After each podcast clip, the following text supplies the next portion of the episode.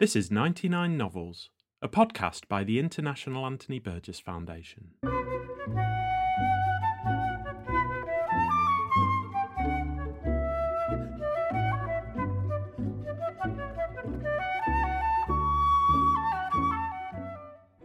In 1984, the writer Anthony Burgess selected his 99 favourite novels in English since the outbreak of the Second World War. Never short of an opinion about books, Burgess's list is typically idiosyncratic and invites closer attention, so we've invited some of the leading scholars, critics, and writers to tell us more about each of the 99 novels. So read along with us as we explore a reading list created by one of the most original literary voices of the 20th century.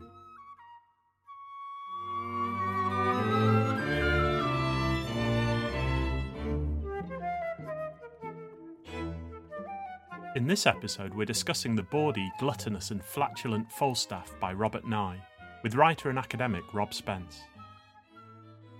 Falstaff is a masterpiece of obscene excess, telling the story of the medieval knight Sir John Fastolf, reportedly the model for Shakespeare's famous rake Falstaff.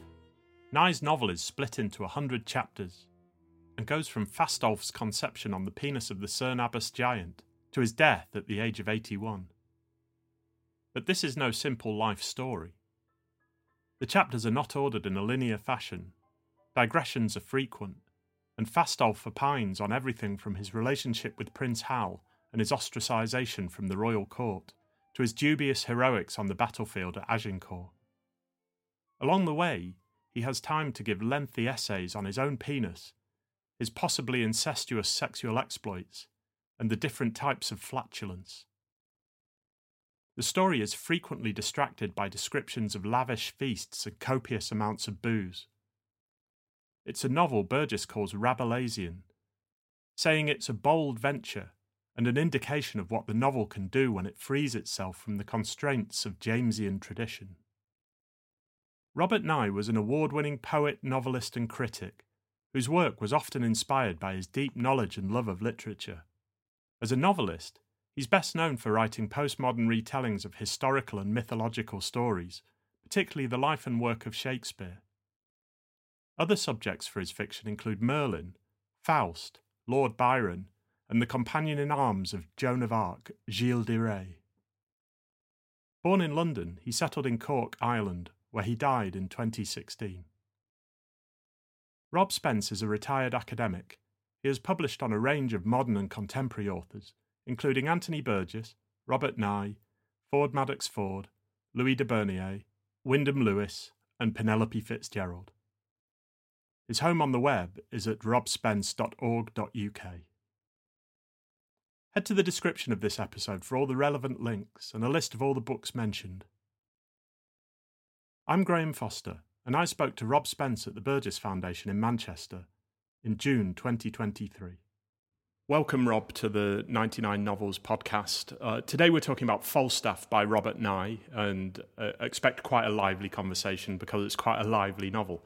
Um, first, though, we, we like to, to start off the podcast by, by finding out your own personal connection to the book. So, when did you first discover Falstaff and what did you first make of it? Um, well, I actually discovered Falstaff uh, and Nye as a novelist quite late, actually. Um, and it was um, the occasion was I was I was commissioned to write about Nye for one of the Dictionary of Literary Biography volumes. I think that was yeah that was in 2002. So up until then, I'd read um, some of his poetry. I knew him as a poet, but I hadn't read any of the novels. So then I had to immerse myself in the in the novels, and I think Falstaff does stand out amongst his novels as being the most interesting for, for all kinds of reasons, which we'll go into. But um, he's a considerable novelist, I think, and one who certainly in recent years has been sadly neglected. Do, do you think uh, that he was probably better known as a poet than a novelist at the time you you discovered him? Yes, I, I think so. But I, th- I think this is one of the ways in which um, there's kind of a connection between Burgess and Nye, in that Nye, from what I can gather, wanted to be thought of as a poet but I suppose being a poet didn't didn't quite pay the rent. So um, he started writing novels. So in the same way as, as Burgess, you know, sometimes said he wanted to be thought of as a composer who who wrote novels as well.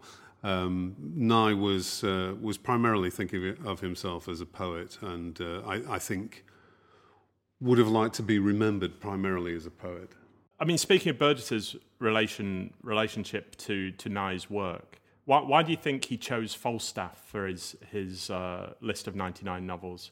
And what was the novel's reputation when Burgess was making his list in 1984? Yeah, it's, it's interesting. I, I, I wondered about that. I wondered about um, connections between uh, between Burgess and, and Nye. Um, the most obvious one, I think, is is Giles Gordon. Giles Gordon was uh, a literary agent uh, and also a novelist, self-deprecating novelist. He didn't think much of his of his own novels, but a very uh, a very successful literary agent, and he was.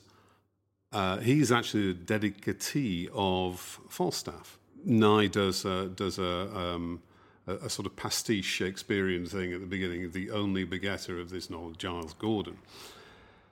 Um, so Burgess and Nye were both included in Giles Gordon's anthology of experimental writing in um, 1975. Burgess submitted, I mean, Burgess typically recycling things, uh, submitted uh, an extract from um, his, his book for children, um, Long Way to Tea Time.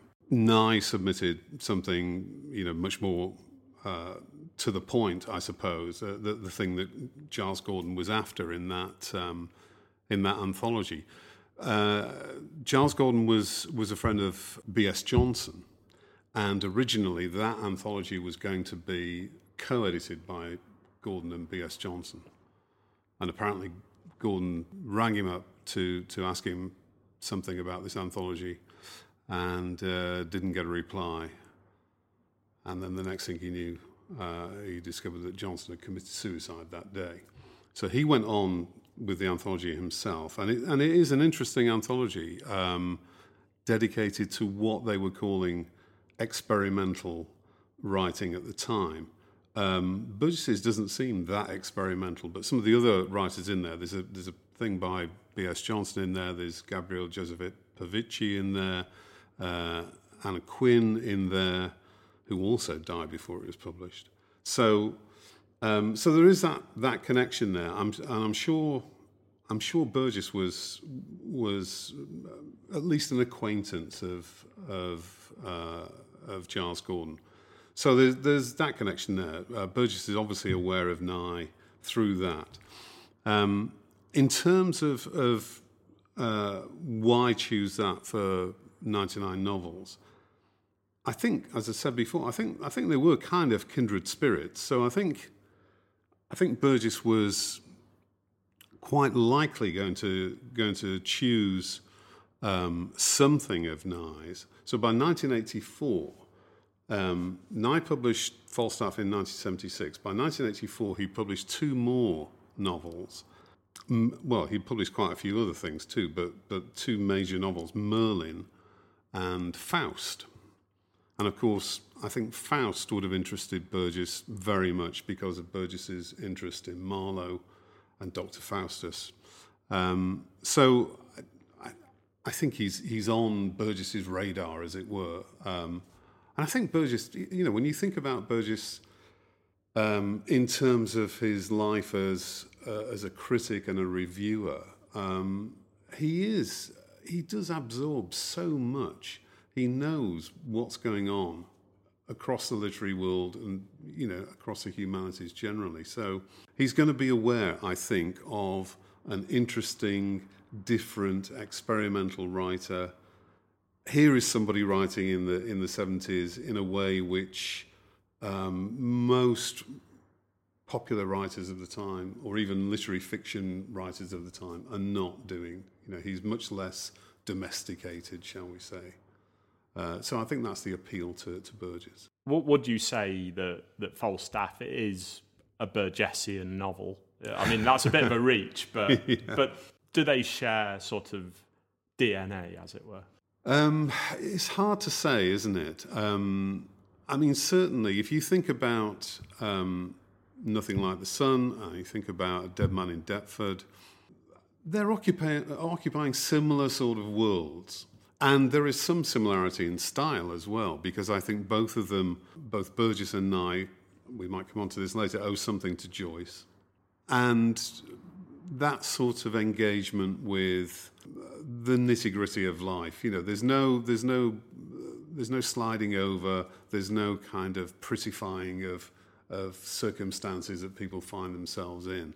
Uh, it's very full on. Mm. And I think you see that in Burgess's novels of roughly that sort of time, or you know, historical novels set in roughly that sort of time, and you see it in uh, in Nye, not just in Falstaff, but in his other major novels too.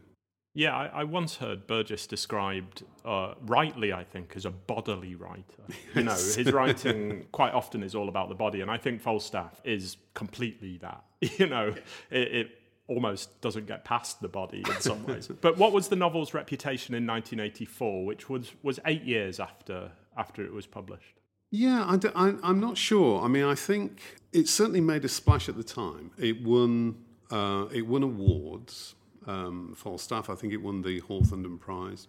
Um, the Guardian Fiction and the Guardian Prize, Fiction think, Prize. Yeah. So uh, you know, it, it, it's clearly it's clearly a, a, a major piece of work. But I think with Nye's uh, career as a novelist, maybe it's something to do with the fact that he thought of himself much more as a poet, that he didn't seem to kind of pursue that. He didn't market himself in that way, which I, I don't know, maybe is, is slightly odd because, I mean, certainly if he had Giles Gordon as his agent, Giles Gordon's reputation was. Um, uh, was based on, on getting huge advances for his writers. He got a huge advance of Vikram Seth, um, and I think for Peter Ackroyd as well. I mean, enormous, hundreds of thousands of pounds, you know, uh, in an era when nobody was, was getting anything like that. So, but I, I again, I, you know, I, I think Nye saw novel writing as a kind of sideline um, to his true vocation, which was being a poet. Wow. Yeah. I mean, re- having read Falstaff, the quality of it as a novel mm. doesn't suggest that Nye thought it his secondary creative activity. It, it's just such a such a well written novel mm. that it frustrates me that he could just throw it away. like, well, oh. I, do, I, I, think again in, in another kind of parallel with Burgess, I, I think Nye was to some extent, you know, a gun for hire. He he wrote, as Johnson said, you know, the only reason to write is for money, and um, he was writing. Obviously, he's writing his poetry. I mean, I, I read something interesting about uh, um, Nye's describing his uh, the way that he approached writing poetry. He he said at one point, "I wrote this poem after a hiatus because I, I couldn't think of anything to write a poem about. The hiatus was seven years." So that suggests to me that here is somebody who puts writing poetry on a pedestal, and the other stuff is what puts food on the table. So he was writing major novels like Falstaff, uh, but he was also writing uh, stuff for children. He was writing plays, plays for radio. He edited a book about sermons, even. So I, I, dread to think what he was putting in his books for children.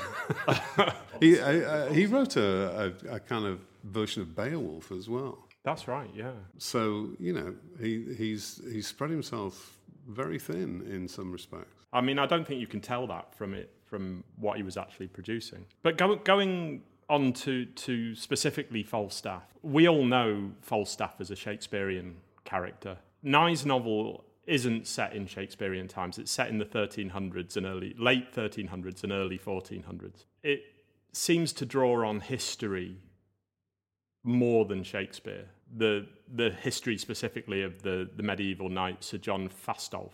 To what extent can this be characterized as a Shakespearean novel? Yeah, it, it's difficult, isn't it? I mean, Shakespeare seems to have uh, fastened upon this character, Fastolf Falstaff. I mean, it's one of the one of the amusing sort of lists in in uh, Nye's novel where he lists, you know, I, I can't remember how many, but like thirty odd different ways of spelling Falstaff. So Shakespeare is is using a name of a character and somebody with, I think, some reputation. And certainly, that obviously, there is a historical figure, Sir John Falstaff. He, he you know, he was in, he was uh, uh, a major figure in the military. I think what you know, one sort of interesting thread that runs through Shakespeare's Falstaff and Nye's Falstaff and you know our general idea of Falstaff as a character because he's I mean he's a bit like well he's not at all like Sherlock Holmes. But what I was what, what I mean was he's a figure that that somebody created, but who has stepped out of that and is now almost kind of common currency that everybody knows. You know, everybody recognizes that name and has an idea about that person. In the case of Falstaff, yes, he's a historical figure, who seems to have been a very conscientious and gallant knight. There was apparently a point where he was accused of cowardice, which would fit with, you know, our our, our other image of, of Falstaff. But that turned out to be wrong, and he, you know, he was nobly discharged from, from the army. And the only other thing about him that's interesting, I think, is that he became apparently very litigious towards the end of his life and uh, was pursuing all kinds of legal cases against people and was there, you know, a very sort of uh, irascible old man at the end. So Shakespeare's taken some of those elements clearly and, and, uh, and put them into uh, the Henry plays and Merry Wives of Windsor.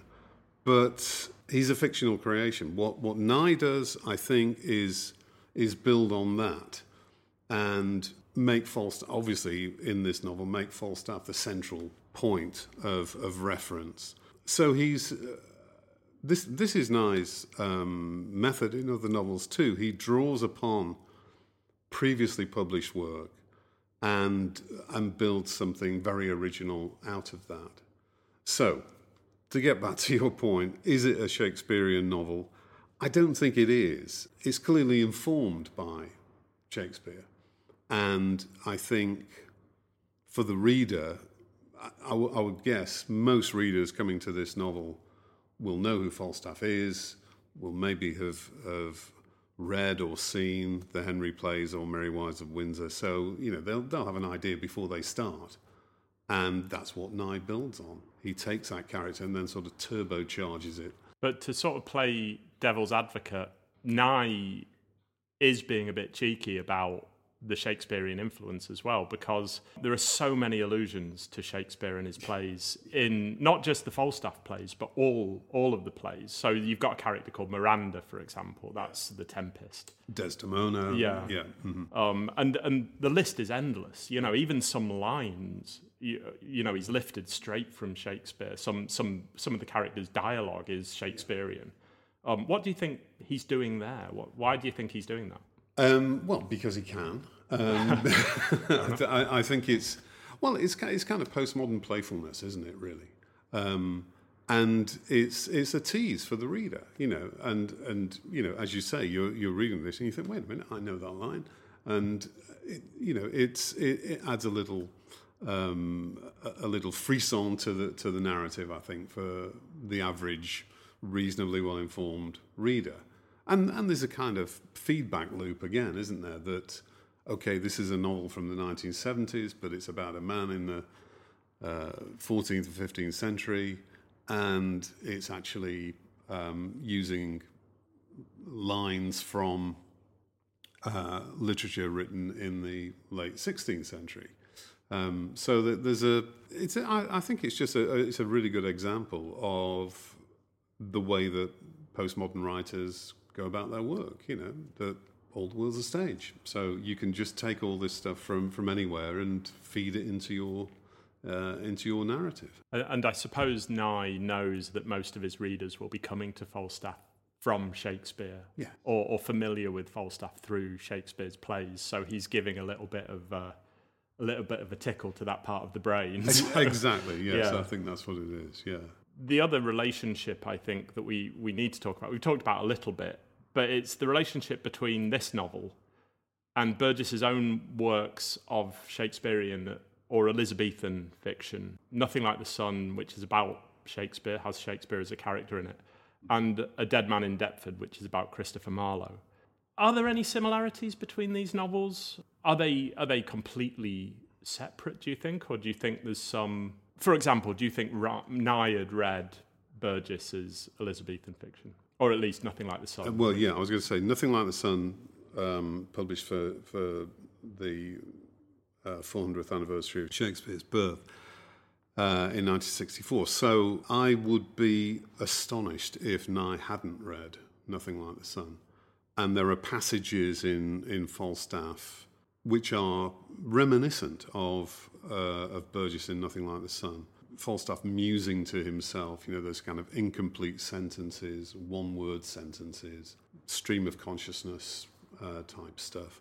So I, th- I think there are some striking similarities. Moreover, I think you have um, this, this sort of relish for wordplay, which is obviously partly an Elizabethan thing, but partly something to do with both Burgess and Nye's interest in the capabilities of language. And I think one of the other very striking similarities is the unflinching description of everyday life, either in, you know, in, in Falstaff's actual historical context or in the Elizabethan context of Nothing Like the Sun. They're very good at the practicalities of what life was like for ordinary people at the time, how difficult travel was, how brutal life was for most people. And they don't flinch from that. You know, that's presented over and over again, um, both in, in in both of those Burgess novels and in Falstaff. So I think it's, as I say, I, I, I would be amazed if, if Nye hadn't read uh, Nothing Like the Sun. And, and I think there are some, you know, interesting parallels. Yeah, I, I think what you said about both novels being mm. in some way about language mm. is is completely right. Really, I mean, you read Falstaff and you're overwhelmed by the language, even more so than Nothing Like the Sun. I think Yes. it's it's rich and funny, and Burgess is is rich and funny too, but in a in a different way, in a less explosive way. I think Burgess is more controlled than than Nye. Yeah. Um, and, and, Burgess has got a kind of narrative arc to to, to fill in, hasn't he? Whereas, um, I mean, one, one thing we've not said about about the the way that Falstaff is uh, organised is well, is that it's not really organised. That you've got a hundred shortish chapters, and the, the the setup is is that Falstaff is dictating his memoirs basically. But of course, he goes off on all kinds of digressions and uh, in sort of entertaining an- anecdotes and so on. He's dictating his memoirs, lying, if not on his deathbed, you know, he's close to death at that point, uh, to a series of uh, of people who are, who are writing down his thoughts, and and in the end, he confesses to a priest.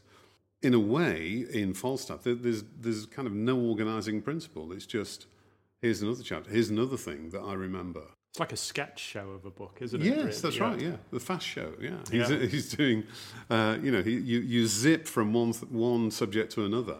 Falstaff draws on his fund of experience and and tells uh, his stories and anecdotes in a very lively and rollicking style. But there's no there's no obvious connection between one chapter and the next. In the in the case of Burgess, when he's writing Nothing Like the Sun, he he has this object of, in in essence, uh, covering Shakespeare's life from early early days in Stratford to uh, well to his final days in Stratford, with obviously the career in London in between, and and so he's he's obviously got a, a sort of uh, narrative arc to to work with there. He's using deliberately language which is reminiscent of Elizabethan language, but not academically accurate insofar as we know. Of course, you know, most of what we know about how people spoke um, is, is largely guesswork. Burgess frames his narrative by presenting it as a lecture, a, a final lecture given by uh, somebody who is, who is very similar to him, giving this lecture about Shakespeare whilst progressively getting drunker. So that makes the narrative slide about a bit towards the end. But it also gives him a get out clause in terms of how uh, accurate the, uh, the narrative is. And I suppose in, um, in the case of Falstaff, you, you've got a, a, a similar get out clause because um, Nye produces a, certainly in the first edition, um, produces a title page, which is a kind of mock title page or, that you might find in maybe not so much in, in the time of Falstaff, but you'd find in uh, 17th or 18th century text, you know, maybe somebody like Thomas Nashe. And it's the Acta Domini of Johannes Falstaff, or Life and Valiant Deeds of Sir John Faustoff, or The Hundred Days' War as told by Sir John Fastolf, KG. So we've got three different versions of his name already in this. Uh, to his secretaries, and it names all the secretaries, all the, the kind of amanuenses that, that are going to put all this down. But then, now first transcribed, arranged, and edited in modern spelling by Robert Nye.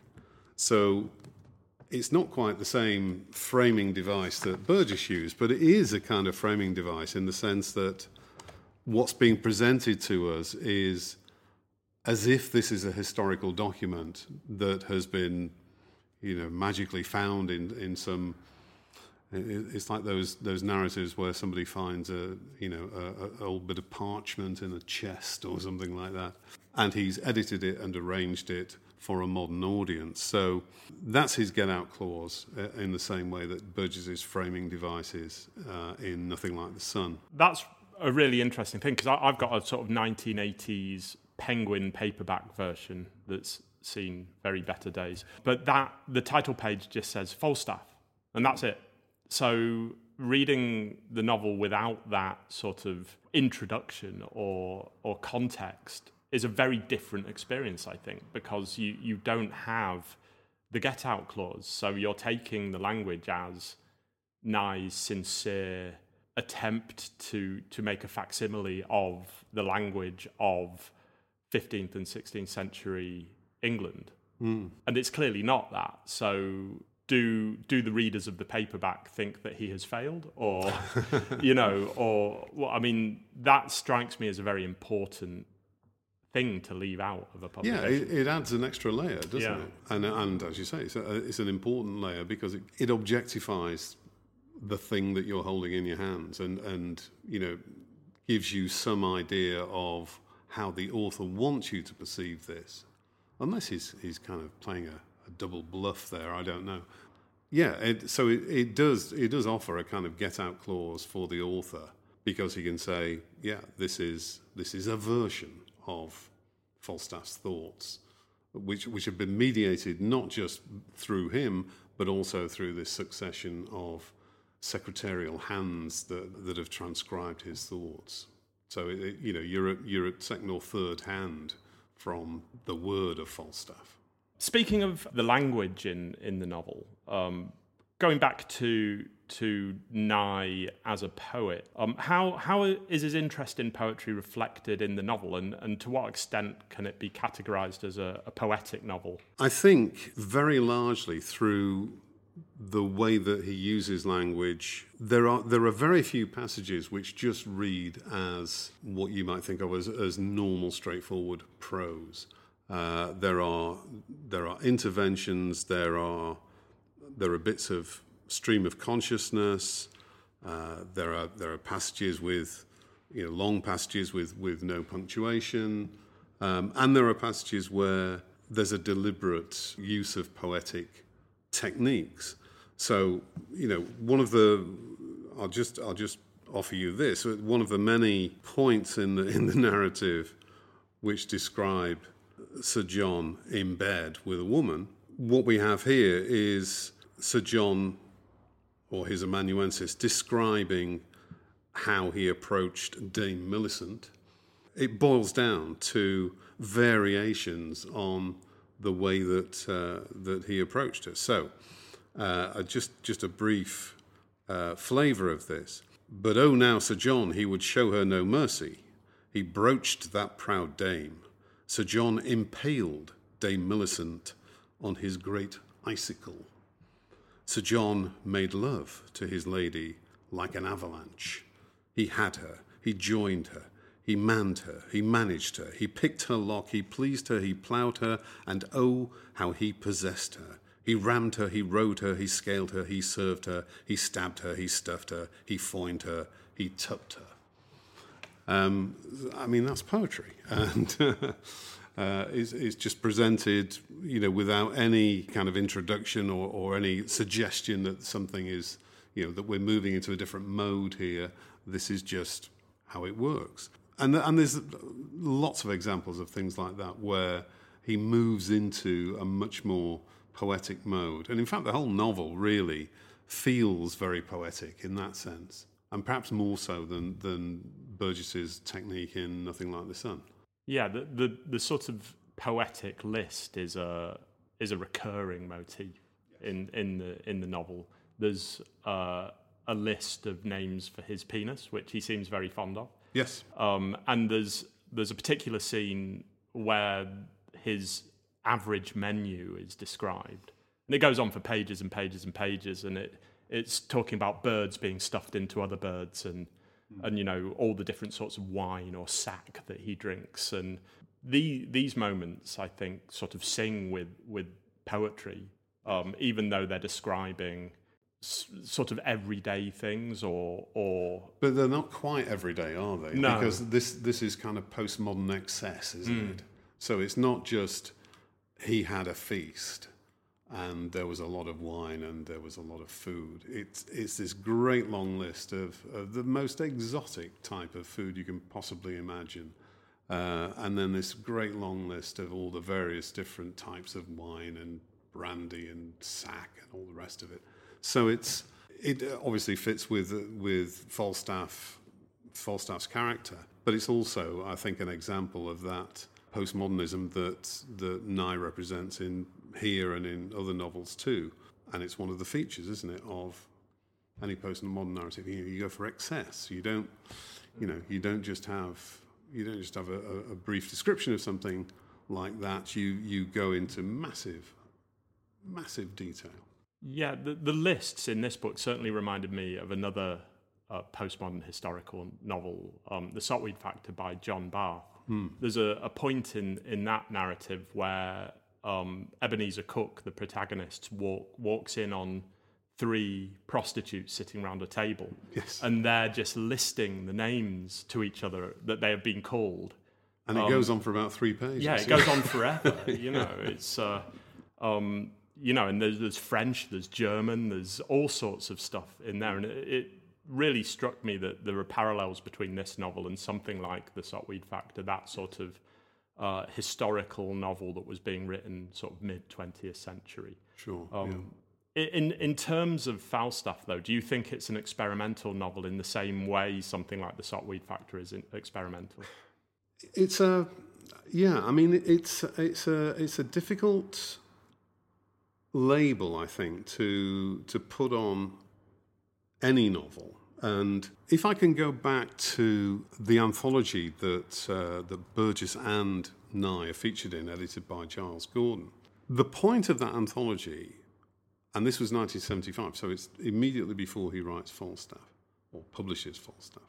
The point of the anthology was to present experimental writing, and each writer has a little introductory bit to, to their contribution. And in it, Nye says something interesting, I think, about the whole notion of experimental. And what he suggests is he says, well, you know, people think of experimental writing as this kind of modern thing uh, about pushing the boundaries, uh, about doing something different. But uh, what he says is actually, if you look back, there is a tradition of experimental writing. And he mentions Sterne, he mentions Nashe, Peacock, Swift. I, think there's a sense in which Nye is consciously associating himself with particularly an English tradition of experimental fiction, which often celebrates, in the way that we've just discussed, that idea of excess. You certainly find that in Swift, in Sterne, and to some extent in Nashe as well.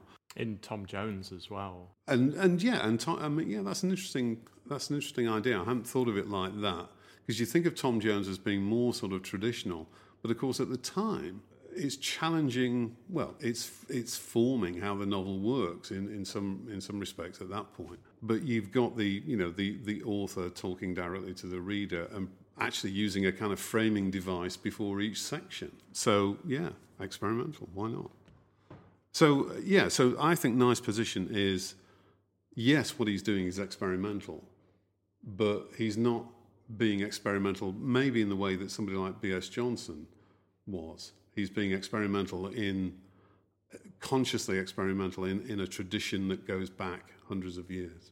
Uh, in 99 novels, Burgess suggests another influence for Falstaff, and that's Francois Rabelais. Mm. Do you agree that, that that is a big influence on Nye? I mean, Burgess says it's Rabelais by way of Joyce. Can you support that statement? Yeah, I, th- I think you can support it. Rabelais was the most cited comparison in the, the contemporary reviews of Falstaff.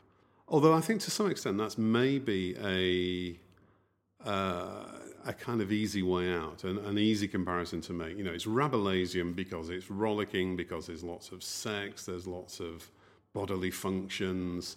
Um, so, so yes, you know, th- there's an obvious comparison there. By way of Joyce, yes, because there are elements which are reminiscent of Joyce, uh, particularly the um, almost stream of consciousness bits, uh, the self-reflective bits. So you know that's I wouldn't I wouldn't disagree with that at all. But I think you know I, I think as I was saying just now I, th- I think Nye is locating himself within an English tradition which has other uh, influential figures in it as well. And the, the one I would pick out would be Sterne, I think. I mean, if we look at the beginning of, of Falstaff, um, he's telling the story of his life, and he starts with his conception, which, of course, is, is how Tristram Shandy starts. In, in the case of Falstaff, he's, he's being conceived on the, on the giant of uh, Cerne Abbas. On the tip of the penis, isn't it? Of course, of course, yes. And, and that's, that's going to be that's going to kind of uh, the motif that, that runs all the way through his life. Yeah, and and actually, uh, you know, looking at this again, uh, just preparing for for this talk, it struck me that uh, not only is this reminiscent of the beginning of Tristram Shandy. It's also reminiscent of the beginning of Midnight's Children by Salman Rushdie because he he starts, I was begotten on the giant of Cerne Abbas. That will do. It's true start there. And Rushdie, of course, writing some years later in Midnight's Children, says, you know, I, was born. Um, I can't remember exactly how it goes, but you know, he he he has to come at the exact moment of his birth, which is the key to the the character. Uh, because he's born at the stroke of midnight as India becomes independent. And it's, it's a similar tone, I think. I'm, I'm sure Rushdie will have read Falstaff as well. There are so many connections, I think, with uh, with Sterne, the the short chapters, the digressions, the the scatological descriptions, the nose. I mean, of course, Tristram Shandy has a whole chapter about noses, and the reader understands that we're not really talking about noses. Falstaff has his his whole chapter about his penis, which you've mentioned. And there's one about the nose as well, isn't there? There's one about the nose which never actually gets to being about yeah. noses, uh, which again is another Shandian notion, I think. You know, that you, you announce that you're going to write about something, and then endless digressions come into place, and you don't end up writing about that. So the, the chapter about the nose starts by saying, Yeah, I'll tell you about noses. And but then it, it goes on to something else. Before I get to that, I want to say this, this, this, and this. And then there's a, I think there's a paragraph at the end about Bardolph's nose. Right. That's it.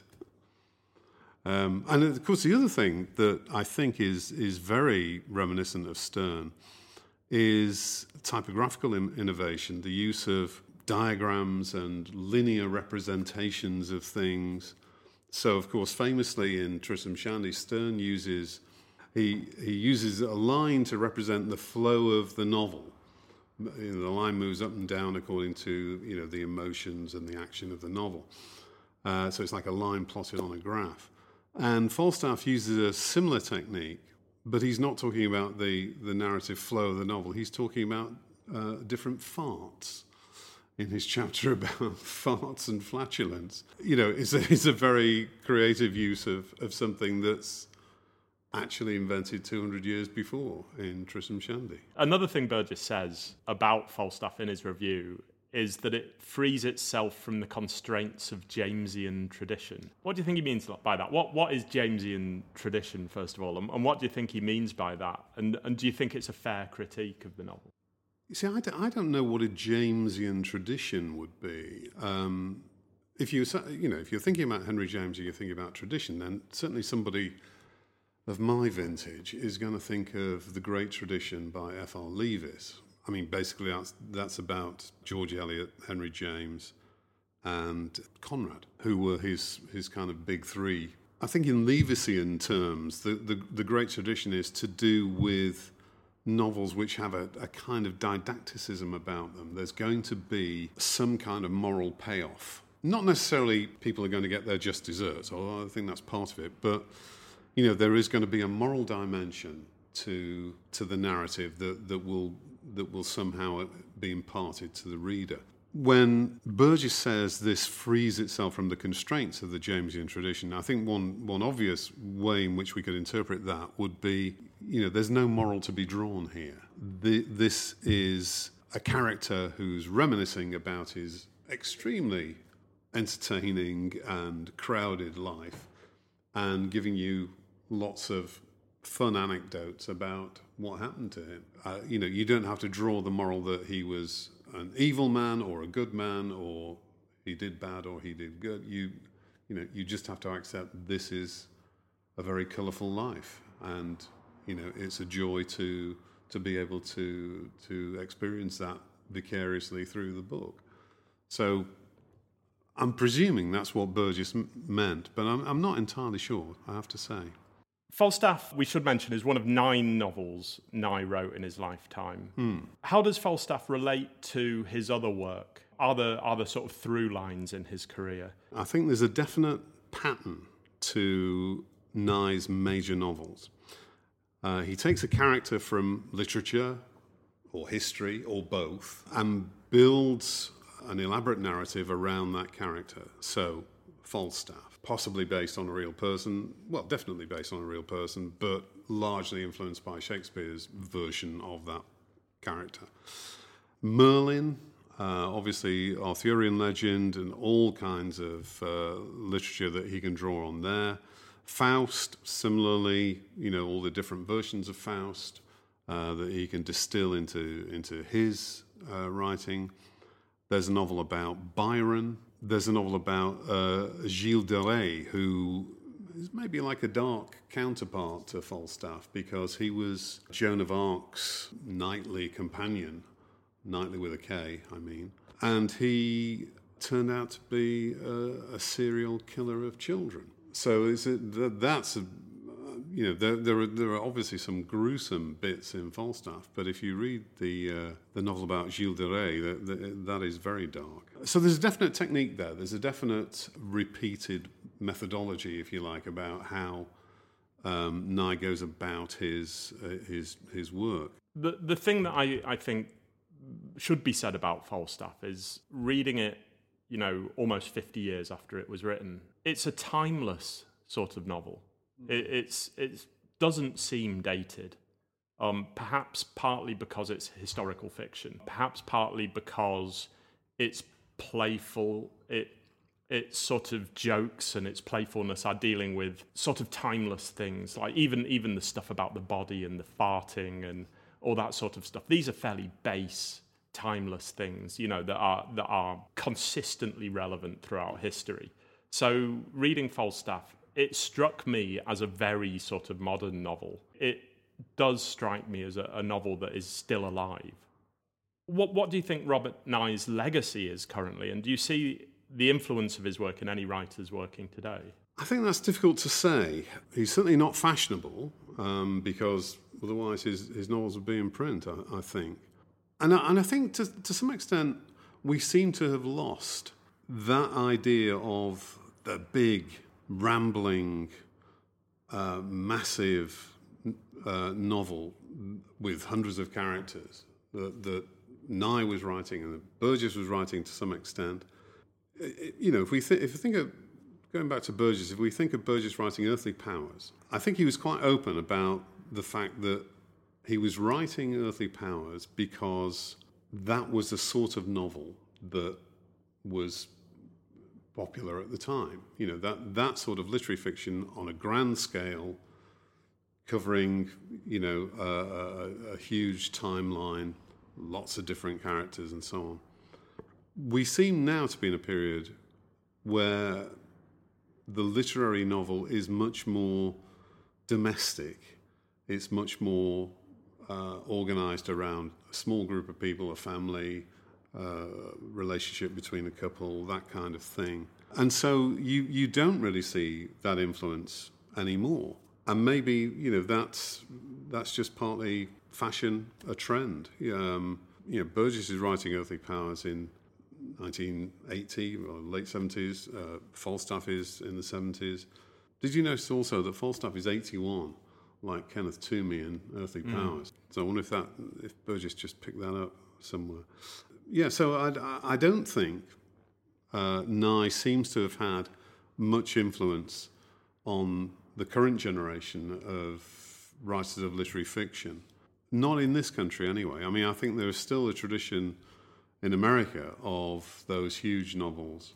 Uh, so maybe, you know, maybe that's where that, that influence has gone. But I think I think these things these things come around, you know, and uh, uh, and I'm sure at some point in the future, you know, there will be the fashion will come back for that kind of novel, and and Nye will be seen to be, you know, the the precursor of of those novels to come. Yeah, I mean, we should say that Nye died in 2016, and, and as a general rule, as after an author's death, there is a period mm. um, where where the novels do fall out of print, and and there is a, a sort of lack of interest, and then suddenly that all yeah. Start the, picking the, up. The revaluation yeah. after a few years, yeah, yeah. I was thinking about this question, and the the last book, uh, sort of chronologically, that I can think of that that wears this sort of um, experimental uh, historical fiction that is playing around with with uh, fact and fiction and fantasy is um, Mason and Dixon by Thomas Pynchon, which mm. was hmm. published in 1997. Reading Falstaff, I'm not sure if Pynchon has read Falstaff, but the similar technique of going too far is is within Mason and Dixon. There's a, a, scene in particular where where the title characters use mathematics to levitate an iron bath on the Earth's magnetic field to to steal it from mm. a rich person's mansion, and that that struck me as the sort of excess that we find in in Falstaff. Yeah, and, Although, it's, and it's also comic. It's, it's yeah, the, exactly. the image of that is is necessarily a comic image, isn't it? Yeah, and I, I think it should be mentioned that Mason Dixon is also narrated by someone who is getting progressively more drunk as they as they are narrating it. So that's um, the Burgess technique. Yeah. So whether or not Pynchon read Nothing Like the Sun, who knows? There's a there's an article in there somewhere. But yeah, so I, I mean that's nearly 30 years ago. So I can't think of anything else that's been uh, that's been that's been written in a similar style since then, really. Okay, we asked this question to everybody that we have on the 99 Novels podcast. And it's if you could add a hundredth novel to Burgess's list, what would it be and why? Yeah, I did think about this. Now, Burgess, of course, um, in 99 novels is it's 99 novels from 1939. Yeah, we don't we don't stick to the time frame. Uh, it's too difficult doing that. well, I have stuck to the time oh, well, frame. Um, so I'm going to suggest a novel that's that's at the beginning of his time frame, which is Patrick Hamilton's Hangover Square, because I, I think it's Patrick Hamilton. I think is a really interesting writer. He wrote novels largely to do with the lives of ordinary people, often poor people in London in the 30s. But Hangover Square, I think, is. I think Burgess, he must have read it. He, it's a milieu that, that Burgess came to know very well. It's the kind of seedy pubs of Fitzrovia. And the characters are universally unsympathetic. You know, it's one of the things I, I, I, find really strange about the way people talk about novels these days. They say, "Oh, I, I didn't like the characters." Well, okay, that's fine because they're not nice characters, you know. But it's a novel; you don't have to like them. And none of the characters in Hangover Square are are likable. But the thing, the thing I think that makes it stand out from Hamilton's other novels for me is that it's set in the the months before the war. So it's 1939. He's publishing it in 1941. Um, so he's writing from a perspective he knows what's going to happen, but of course the characters don't know what's going to happen. They just have this sense of impending doom, which which hangs over everything in, in the novel. So there's a lot of sort of existential angst in it, but it's a very evocative portrait of urban life in the 30s, that kind of drudgery, the fog, the dirt, you know, trying to trying to just get by on on virtually nothing, and it's and it's brilliantly written, and I think uh, you know would be a worthy addition to 99 novels. That's an interesting choice, and about as far away, by the sounds of it, to Falstaff as you can get.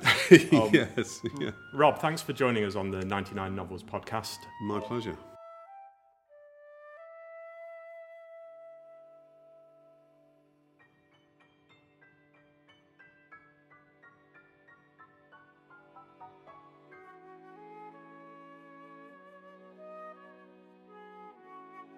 You've been listening to 99 Novels, a podcast by the International Anthony Burgess Foundation. Rob Spence can be found online at robspence.org.uk. For more information about Anthony Burgess and to find out how you can support the work of the Burgess Foundation, visit anthonyburgess.org. If you've enjoyed this episode, why not leave us a review and subscribe wherever you get your podcasts?